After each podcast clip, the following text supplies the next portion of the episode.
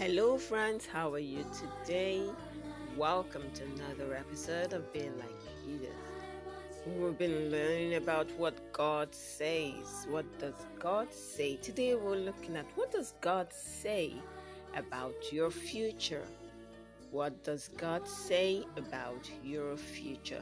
We'll be reading from Jeremiah chapter 29, verse 11. Jeremiah 29 11. It says, I say this because I know what I have planned for you, says the Lord.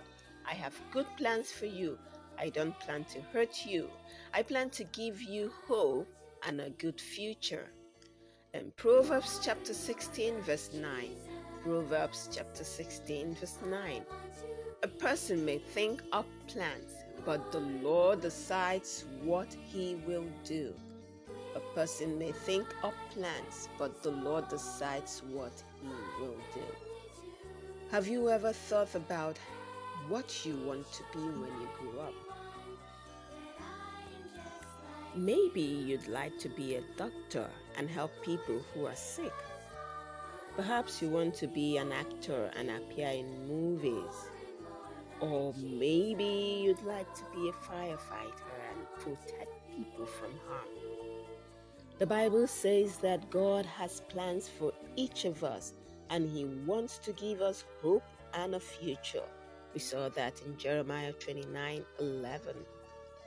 Sometimes what we think we want to be when we grow up changes.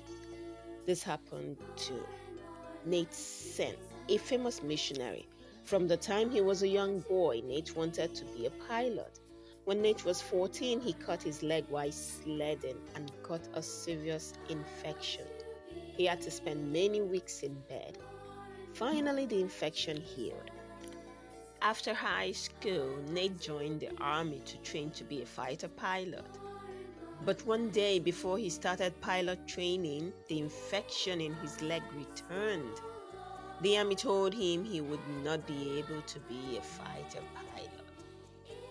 First, Nate was sad, but he still wanted to fly, so he got his pilot's license and became a missionary pilot in the country of Ecuador in the 1950s.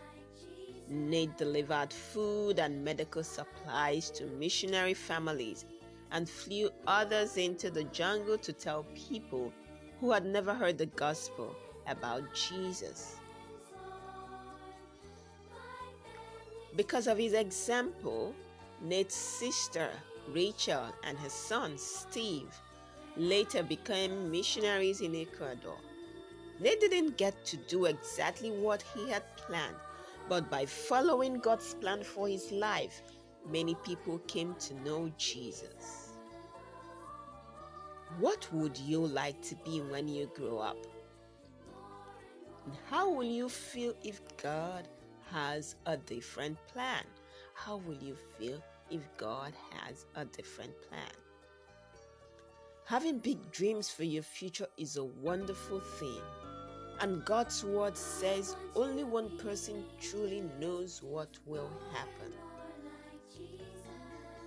In Proverbs 16, verse 9, we read, In your heart you plan your life, but the Lord decides where your steps will take you.